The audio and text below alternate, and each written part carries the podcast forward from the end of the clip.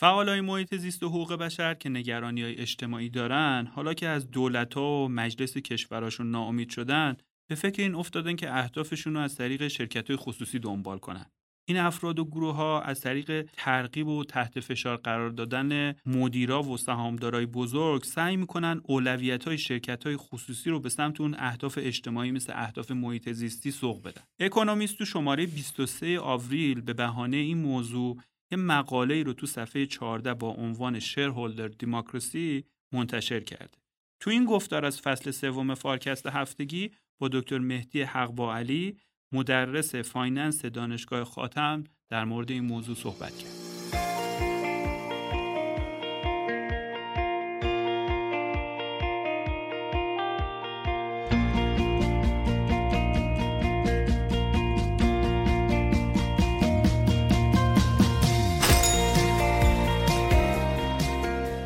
آقای دکتر حق علی سلام. ممنون که دعوت فارکست هفتگی رو پذیرفتید و تو این گفتگو شرکت کرد سلام و ممنون از دعوتتون. اکونومیست تو یکی از مقاله های هفته جاری به بحث دموکراسی سهامدارا پرداخت و معتقده که این روند باید شتاب بگیره. به عنوان اولین سوال می‌خواستم بپرسم که منظور از دموکراسی صاحبان سهام یا همون سهامدار اصلا چی هست؟ توی درس مدیریت مالی بنگاه ها همیشه به دانشجوی MBA چیزی که درس داده میشه این هستش که سهامداران صاحبان اصلی شرکت هستند و در واقع رئیس اونها هستند و مدیرعامل شرکت یا عضو هیئت مدیره شرکت صرفا یک کارمنده که توسط صاحبان سهام استخدام شده. اما در واقعیت در مرور زمان می‌دیدیم که اینطور نبوده. به قول لویجی زینگاله میگفتش که اگه یک نفر از کره مریخ بیاد روی زمین و یه شرکتی رو مشاهده کنه بهش بگیم رئیس این شرکت کیه؟ میگه خب این مدیر عامل که کت شلوار گرون قیمت داره و ساعت گرون قیمت داره یا این عضو هیئت مدیره اینها هستن که صاحبان شرکتن و دارن در مورد شرکت ها تصمیم می‌گیرن.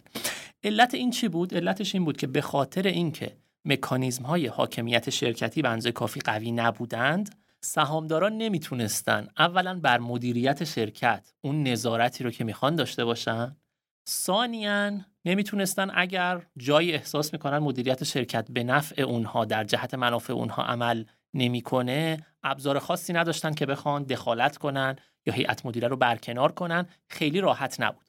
بنابراین به تدریج این ایده شکل گرفت که حاکمیت شرکتی باید تقویت پیدا کنه و در نتیجه به این سمت رفتن که هر کسی که سهامدار هست باید به راحت ترین وجه ممکن بتونه نظرش رو بیان کنه بتونه در مورد مدیریت اظهار نظر کنه و نه تنها به خود مدیریت بلکه بتونه به سهامدارای دیگه هم این اظهار نظر رو برسونه و عدم رضایت خودش رو به اطلاع بقیه برسونه.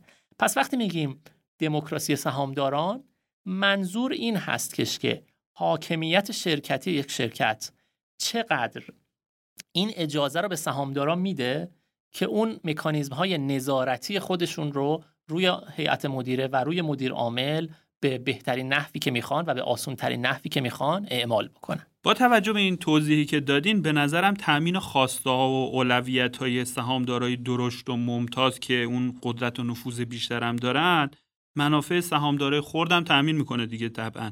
چه نیازی به یه همچین دموکراسی که اشاره کردین هست؟ بالاخره دموکراسی وقتی موضوعیت داره که اولویت های سهامدارا با هم دیگه فرق کنه. مثلا درک خود من حداقل اینه که همه سهامدارا چه خرد چه درشت دنبال سود بالاتر جریان نقدی سالمتر یا یه سود سهام مناسب صورت مسئله به نظرم خیلی سرراسته برای مدیرای شرکت ها میگه چیزی غیر از اینه. حرفتون از یه جهت کاملا درسته. اساسا یه نکته ای رو بعضا توی حاکمیت شرکتی بهش اشاره می‌کنن. میگن که سهامداران خرد می‌تونن از سهامداران درشت و عمده سواری مجانی بگیرن. یعنی چی؟ یعنی من اگه هزار تا سهم از یه شرکت مثلا 100 میلیارد دلاری رو دارم اصلا نه وقتش رو دارم نه برام ارزش داره که بخوام برم مدیریت کنم و نظارت کنم و ببینم حالا این شرکت داره به بهترین نحو ممکن مدیریت میشه یا نه. اما یه سهامداری که 5 درصد این شرکت 100 میلیاردی رو داره به اندازه کافی انگیزه داره و منابع هم داره که بیاد شدیدا نظارت کنه استراتژی های جدید ارائه بده و با مدیریت در تعامل باشه. بنابراین من سهامدار خرد از مجموعه نظارتی که سهامدار عمده داره انجام میده منتفع میشم. چون اون سهامدار عمده اگر فرض کنیم که یه کاری انجام بده یه استراتژی بیاد به مدیریت پیشنهاد کنه که ارزش سهام بالاتر بره هم سهامدار عمده نفع خودش رو می‌بره هم من سهامدار خورد که اتفاقا هیچ انرژی نگذاشته بودم هم از این منتفع میشم. بنابراین صحبت شما کاملا صحیحه. منتها یه پیشفرض اولیه داشت. اون هم این که اهداف سهامدار عمده و من سهامدار خورد همه در یک راستا باشه. این توی نگاه کلاسیکی که ما به مدیریت مالی بنگاه ها داریم کاملا برقرار بود. یعنی باز همیشه به دانشجویان MBA چیزی که گفته میشه این هستش که هدف هر کمپانی این هستش که ارزش سهام سهامداران رو maximize کنه به حد اکثر برسونه و بعد حالا هر سهامداری با این ارزش زیادی که براش خلق شده خودش هر کاری که بخواد رو می‌کنه. بنابراین توی این نگاه همیشه یک همسویی وجود داره. اما به تدریج یک نگاه دیگری هم توی finance به وجود اومد و یواش یواش یه مقداری محبوبیت و مقبولیت بیشتری پیدا کرد. اون هم این که بیشینه کردن ارزش سهام سهامداران لزوما تنها هدفی نیست که شرکت ها باید دنبالش باشن. بنابراین در مقابل stockholder capitalism در واقع سرمایه داری سهامداران ما رفتیم به سمت stakeholder capitalism یا سرمایه داری ذینفعان. به این معنا که شرکت ها فقط وظیفه ندارن که حد اکثر بکنن ارزش سهام رو حالا به هر قیمتی مثلا به قیمت خراب کردن محیط زیست اطرافشون. بلکه یک سری زینف وجود داره برای هر شرکت. یه دونه از این زینفعان طبیعتا سهامدارا هستن. ولی زینفعای دیگه هم وجود دارن. کارمندان هستن. کامیونیتی هست اون محلی هستش که شرکت درش داره فعالیت می‌کنه محیط زیست هست. و توی این نگاه جدید استیک هولدر کپیتالیزم گفته میشه که شرکت باید مجموعه ای از این زینفعان رو راضی نگه داره و در جهت اهداف همه اینها حرکت کنه نه اون حالت ماکسیمایز کردن ارزش صرفا سهامدارا. طبیعتا این مفهوم اولا یه مقدار سختتر هست. خود مقاله اکونومیست اینجا اشاره می‌کنه میگه که خیلی مفهوم گنگیه این سهامداری زینفعان. دقیق معلوم نیستش که حالا باید چیکار کنه مدیر شرکت. طرف این کسی که به محیط زیست خیلی اهمیت میده رو بگیره یا طرف اون کسی که ارزش سهامش رو می‌خواد ماکسیموم کنه یا یه کس دیگه که مثلا به فکر کامیونیتی هست. بنابراین یه پیچیدگی هایی با خودش میاره که تحلیل کردن رو و درک اینکه چه اتفاقی داره میفته رو سختتر می‌کنه. و باید ببینیم که در آینده چه اتفاقی میافته و این دوتا نگاهی که به سرمایه داری وجود داره در نهایت کدومشون اون نگاه قالب تبدیل میشه.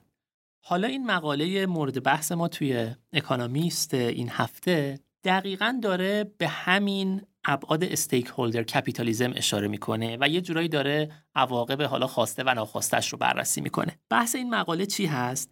میگه که خیلی از فعالان محیط زیستی و فرض کنید حتی حقوق بشری و حالا کسانی که شاید یه مقداری اهداف سیاسی هم داشتن از طریق همین استفاده از این مفهوم stakeholder capitalism وارد این فضا شدن که به مدیریت شرکت ها به سهامداران شرکت ها فشار بیارن تا شرکت ها صرفا اهداف مالی و بیشینه کردن ارزش سهام رو دنبال نکنن بلکه دنبال یه اهداف دیگه و یک اولویت های دیگه هم در کنار اونها باشن. پس این فعالای محیط زیستی و حقوق بشری که نتونستن دولت ها و مجلس های کشور خودشون رو متقاعد کنن که خواسته های اونا رو دنبال کنن حالا به این فکر افتادن که بیان و شرکت های بخش خصوصی و تحت فشار قرار بدن که به جای منافع خصوصیشون تو چارچوب همون سرمایهداری سهامدارا یا منافع عمومی مثل نگرانی های زیست محیطی و حقوق بشری رو تو اون چارچوب اون کاپیتالیسم یا اون سرمایهداری زینفعان یا استیک هولدر کاپیتالیزم دنبال کنن. درسته؟ درسته دقیقا. البته یه نکته ای رو مقاله اشاره نمی‌کنه و اون هم این هستش که این ایده که حالا توی مجامع عمومی سالیانه شرکت ها یا در ارتباط با مدیریت شرکت ها میشه active بود. میشه فعالانه باهاشون بحث کرد و تحت فشار قرارشون داد. اول از همون سهامداران به صورت سنتی شروع شد. یعنی یه سری از سرمایه گذاران حالا نهادهای سرمایه گذاری مثل hedge fund ها یا همون صندوق های سرمایه گذاری شکل ویژه از صندوق های سرمایه گذاری با این ایده شروع کردن فعالانه توی مجامع عمومی شرکت ها توی حالا ارتباط با management شروع کردن به دخالت کردن. دقیقا با همون هدف قبلی بیشینه کردن ارزش سهام سهامداران. یعنی ممکن بود شما ببینید یک سهامدار عمده ای مثل یک hedge fund ی 5 درصد سهام شرکتی رو داره اما میاد با سر و صدای بسیار با مذاکره با بقیه سهامدارا و با فشار رسانه‌ای یا فشار به خود مدیریت سعی می‌کنه کل هیئت مدیره رو عوض کنه یا اگر مثلا اون شرکت وجه نقد داره توی ترازنامش بگه که وجه نقد تو باید برگردونی به سهامدارا باید مثلا سهام جایزه به ما بدی یا اینکه سود نقدی تقسیم کنی یا اینکه باز خرید سهام انجام بدی. پس شروع این روند با همون سهامداران بود با این هدف که مدیر رو قانع کنیم و مدیر رو مجاب کنیم که در راستای اهداف ما که اون موقع بیشینه کردن ارزش سهام بود کار رو انجام بده. منتها مثل یه شمشیر دولبه بود. از اون طرف طبیعتا شاخک های بقیه هم تیز شد و همین فعالان حقوق بشری و فرض کنید محیط زیستی هم به این نتیجه رسیدن که خب اونها هم این محمل رو دارند که از این بیان استفاده کنن از این راهکارهای حاکمیت شرکتی و اونها هم بیان فشار بیارن به مدیریت شرکت ها خب حالا چی باعث شد که این فعالای محیط زیست تصمیم بگیرن اهدافشون رو از طریق این مکانیزم دنبال کنن؟ میشه گفتش که دو تا دلیل داشت دلیل خارجی یه دلیل داخلی. دلیل خارجیش این بود که چانه های سیاسی و یا حالا بگیم فشارهای سیاسی توی این زمینه ها مثلا توی زمینه محیط زیست اونقدری که فعالان محیط زیستی می‌خواستن به نتیجه نرسیده و سمربخش نبوده. بنابراین از یک بود اونها احساس کردند که حالا توی مراکز تصمیم گیری سیاسی اون اراده کافی وجود نداره برای قدم برداشتن به سمت اینجور اهداف و گفتن خیلی خب پس ما میریم سمت شرکت های خصوصی اونجا رو تحت فشار قرار میدیم. اما از ناحیه خود حاکمیت شرکتی و داخل شرکت ها هم به خصوص توی آمریکا و حالا توی اکثر نقاط دنیا میشه گفت یه روند دیگه که داشت شکل می‌گرفت این بود که سهامداران عمده و متمرکز داشتن بزرگتر می شدن. یعنی چی؟ یعنی الان شما هر شرکت آمریکایی رو که به صورت تصادفی انتخاب کنید به احتمال زیاد 4 5 درصدش متعلق به ونگارد هست 3 4 درصدش متعلق به بلک راک هست نمی‌دونم 2 3 درصدش متعلق به استیت استریت هست اینا چه جور نهادهایی هستن؟ این اسمایی که آوردم. اینا یه سری شرکت های مدیریت ثروت هستن که نوع کسب و کارشون این بود که آدم های خرد می اومدن پولشون رو میذاشتن پیش این شرکت ها و اینها می‌رفتن توی شرکت های بورس شرکت های سهامی سرمایه گذاری می‌کردن.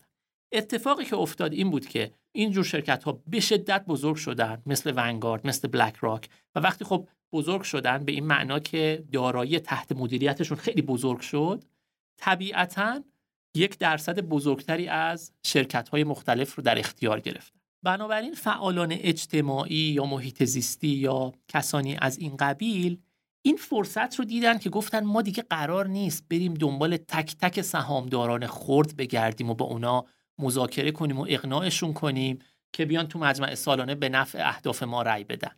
ما صرفا می‌تونیم با مدیران این 4 5 تا سهامدار بزرگ صحبت و مذاکره کنیم اگه اونها رو به اندازه کافی تحت فشار قرار بدیم که به نفع ما رأی بدن انگار خود به خود 20 درصد 30 درصد رأی سهامدارا رو به نفع خودمون کردیم و احتمال موفقیتمون بیشتر. از اون طرف خود اون شرکت هایی که من نام بردم مثل ونگارد مثل بلک راک اونها هم به شدت از یه بعد دیگه تحت فشار بودن. توی حوزه آکادمی یک مقالاتی داشت منتشر می‌شد که می‌گفت این شرکت ها چون ادعاشون اینه که کاملا پسیو هستن.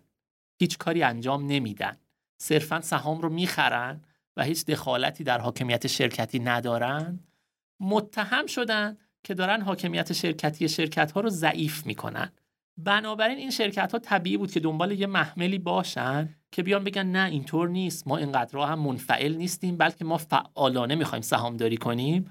و خب یه جورایی این طرف و اون طرف به هم رسیدن. وقتی که این فعالان اومدن پیششون اینها هم تقریبا با یه آغوش بازی استقبال کردن و یه همکاری بین فعالان اجتماعی با این سهامداران عمده شکل گرفت. البته هنوز خیلی بزرگ نشده. البته هنوز میشه گفتش که بیشینه کردن ارزش سهام هنوز اون هدف اصلی محسوب میشه اما یک روندی شکل گرفته که حالا باید ببینیم در ادامه چی میشه. حالا سوالی که برای من پیش میاد اینه که آیا در عمل این اقدامایی که این فعالای اجتماعی از طریق تحت فشار قرار دادن شرکت ها انجام دادن منجر به موفقیتی هم شده موفقیت آمیز بوده یعنی؟ خود مقاله چند تا آمار به ما ارائه میده که نشون میده هنوز اکثریت اینجور تلاش ها با شکست مواجه میشه. در واقع از کل پیشنهاداتی که با یک هدف فرض کنید اجتماعی یا محیط زیستی توی مجمع سالیانه شرکت ها ارائه شده از سوی سهامداران سال گذشته فقط 34 درصدشون موفق بودن و رأی اکثریت رو آوردن و میشه گفتش که بقیهشون کاملا شکست خوردن. اما وقتی به روند نگاه کنیم روند روند سعودی بوده. خود اکانومیست میگه که یک دهه پیش اینجور پیشنهادها فقط 19 درصدشون می‌تونستن تصویب بشن توی مجمع. الان شده 34 درصد. و ثانیا تعداد اینجور پروپوزل ها یا پیشنهادها هم داره مدام بیشتر و بیشتر میشه. و پارسال رکورد زده شد در مورد تعداد پیشنهادات با هدف اجتماعی و محیط زیستی که اومده بود توی مجمع سالیانه شرکت ها به رأی گذاشته شده بود. آقای دکتر حق با علی آیا در برابر این روندی که به نظر می‌رسه در حال شتاب گرفتن هم هست مخالفت و مقاومتی هم وجود داره؟ بله طبیعتا یه سری مخالفت هایی هم شکل گرفته. حالا یه سطحش سطح مخالفت های سیاسیه. مثلا فرض کنید یه جناح سیاسی تو آمریکا که از اینجور تغییرات یا اینجور پیشنهادات خوشش نمیاد طبیعتا اون از طریق اون نهادهایی که تحت کنترلش هست سعی می‌کنه که قوانینی رو بگذرونه که یه مقداری در جهت معکوس این روند باشه. اما از سمت دیگه یه سری تغییرات توی خود حاکمیت شرکتی هم داره پیشنهاد میشه یا داره به وجود میاد که شاید در واقع در خل... جهت ترمز زدن به این روند شکل بگیره. یه دونش این هستش که حالا مقاله اکونومیست هم بهش اشاره می‌کنه. اینکه حاکمیت شرکتی باید از این هم دموکراتایز تر بشه و تک تک سهامداران خرد بتونن به راحتی در مدیریت شرکت و در تصمیم گیری های مهم شرکت مشارکت کنن. یه جایی که این مسئله خیلی اهمیت داره این هستش که وقتی شرکت های مدیریت ثروت می‌خوان رأی بدن توی مجمع سالیانه سهام چه کسی باید واقعا تصمیم گیر این رأی دادنه باشه؟ یکم مثال بزنم که واضحتر باشه. فرض کنید یه شرکت مدیریت ثروت به نمایندگی از همه کسانی که در واقع سرمایهشون رو در اختیارش قرار دادن 5 درصد سهام شرکت مثلا گوگل رو خریداری کرده. حالا آیا این شرکت مدیریت ثروت خودش می‌تونه پنج به نمایندگی از همه اونها تصمیم بگیره و بیاد 5 درصد از رأی مجمع سالیانه رو تعیین کنه؟ یا اینکه نه تک تک اون کسانی که پولشون و سرمایهشون رو در اختیار این مدیریت ثروت قرار داده بودند باید بیان رأی بدن. در واقع بحث این هستش که صرفا سهامداران مستقیم بیان رأی بدن یا نه؟ سهامدارانی که به واسطه این شرکت های سرمایه گذاری در واقع سهامدار غیر مستقیم هستند حق رأی دادن داشته باشند الان یه سری از استارتاپ ها یه سری از شرکت های فینتک دارن راهکارهایی رو پیشنهاد میدن که این سهامداران خرد راحتتر بتونن رأیشون رو به صندوق بندازن. چه سهامداران خرد مستقیم و چه اون دسته از سهامدارانی که به صورت غیر مستقیم از طریق مثلا ونگارد توی یه شرکت دیگه صاحب سهام هستن. از این جهت مقاله اکونومیست این مسئله رو ترسیم می‌کنه این افق رو ترسیم می‌کنه که قرار نیست اینطوری باشه که یه عده فعال اجتماعی محدود برن چند تا مدیر دارایی رو ببینن و اونها رو بیان متقاعد کنن و از این طریق بیان در مورد سرمایه همه این آدم هایی که ثروتشون رو برای مدیریت به این شخص دادن تصمیم بگیرن. بنابراین دو جور تغییر نیاز داریم. یکی اون تغییر حالا بگیم تکنولوژیک که سهامداران مستقیم سهامداران خرد مستقیم راحت تر بتونن رأی بدن در مجامع چون الان خیلی تعداد کمیشون رأی میدن کمتر از 30 درصدشون رأی میدن. و تغییر دوم یه جور تغییر حقوقی هست. که سهامداران غیر مستقیم سهامدارانی که در از قبل شرکت های سرمایه گذاری و شرکت های مدیریت دارایی به شکل غیر مستقیم سهامدار هستند اونها هم بتونن به یک نحوی یک رأیی داشته باشن و یک تأثیری توی تصمیم گیری های شرکت داشته باشن آیا این تحولات جدید توی حاکمیت شرکتی برای شرکت های ایرانی و اقتصاد ایران می‌تونه آموزه هایی داشته باشه؟ صد درصد به نظر میاد که ما تو زمینه حاکمیت شرکتی توی ایران یه مقداری عقبتر هستیم از اون چیزی که در دنیا داره اتفاق میفته. بنابراین دنبال کردن این بحث ها و سمت و سویی که دنیا داره میره خودش یک نکته ارزش افزوده هست برای ما که بدونیم واقعا به چه نحوی میشه حاکمیت شرکتی شرکت ها رو بهبود بخشید و از این طریق یه خلق ارزشی کرد. حالا این ارزش می‌تونه ارزش از طریق بالا بردن قیمت سهام باشه یا اینکه این ارزش های اجتماعی یعنی اون دو سمت و سوی این نگاه به سرمایه داری که بحثش رو کردیم. خب ما خیلی از این مشکلاتی که الان گفتیم توی مثلا بازار آمریکا یا بازار اروپا وجود داره توی ایران هم شبیه اونها رو داریم. مثلا توی بازار سرمایه ایران هم توی بازار سهام ایران هم یه سری هلدینگ ها وجود دارن یا یک سری شرکت های سرمایه گذاری وجود دارن که بسیار بزرگن وقتی مجموعه رو نگاه می‌کنید و یک درصد قابل توجهی از بازار سهام رو در واقع تحت تملک خودشون دارن. طبیعتا نوع تصمیم گیری اینجور شرکت ها برای اینکه چه رأیی بدن در کدام مجمع چطور تصمیم بگیرن و رأیشون رو به نفع چه پیشنهادی یا چه هیئت مدیری یا, یا چه استراتژی به صندوق بندازن خودش می‌تونه خیلی مهم باشه. نکته دوم این هستش که سهامداران خرد در ایران هم ممکنه انقدر راحت نتونن در رأیگیری ها شرکت کنن و بنابراین این هم می‌تونه یک محمل دیگه ای باشه که باید بهش توجه کرد و ببینیم که دنیا داره به چه سمتی میره و یه جورایی شرکت سهامداران خرد توی همچین تصمیم گیری هایی رو تسهیل کنیم.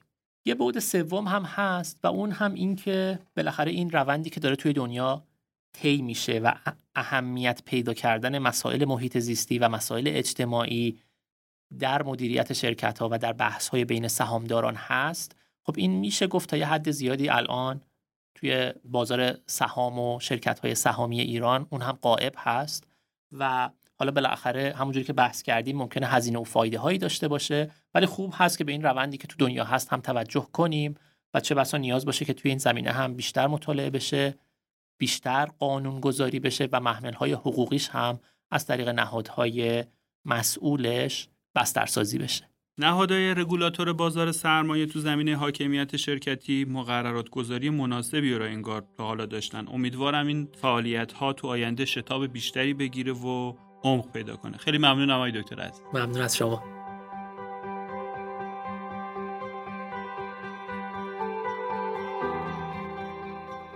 از اینکه تا پایان این گفتگو با ما همراه بودید بسیار ممنونم فارکست با طراحی و برنامه ریزی شرکت مشاور مدیریت رهنمان در استودیو دانشگو تولید میشه و شما می‌تونید پادکست های ما رو تو پلتفرم های پادگیر مثل کست باکس، گوگل پادکست و اپل پادکست بشنوید. حمایت شما از ما در شبکه های اجتماعی مثل لینکدین و اینستاگرام واقعا دلگرم کننده است. من محمد امین نادریان هستم و روزهای خوب و خوشی رو براتون آرزو می‌کنم. خداحافظ.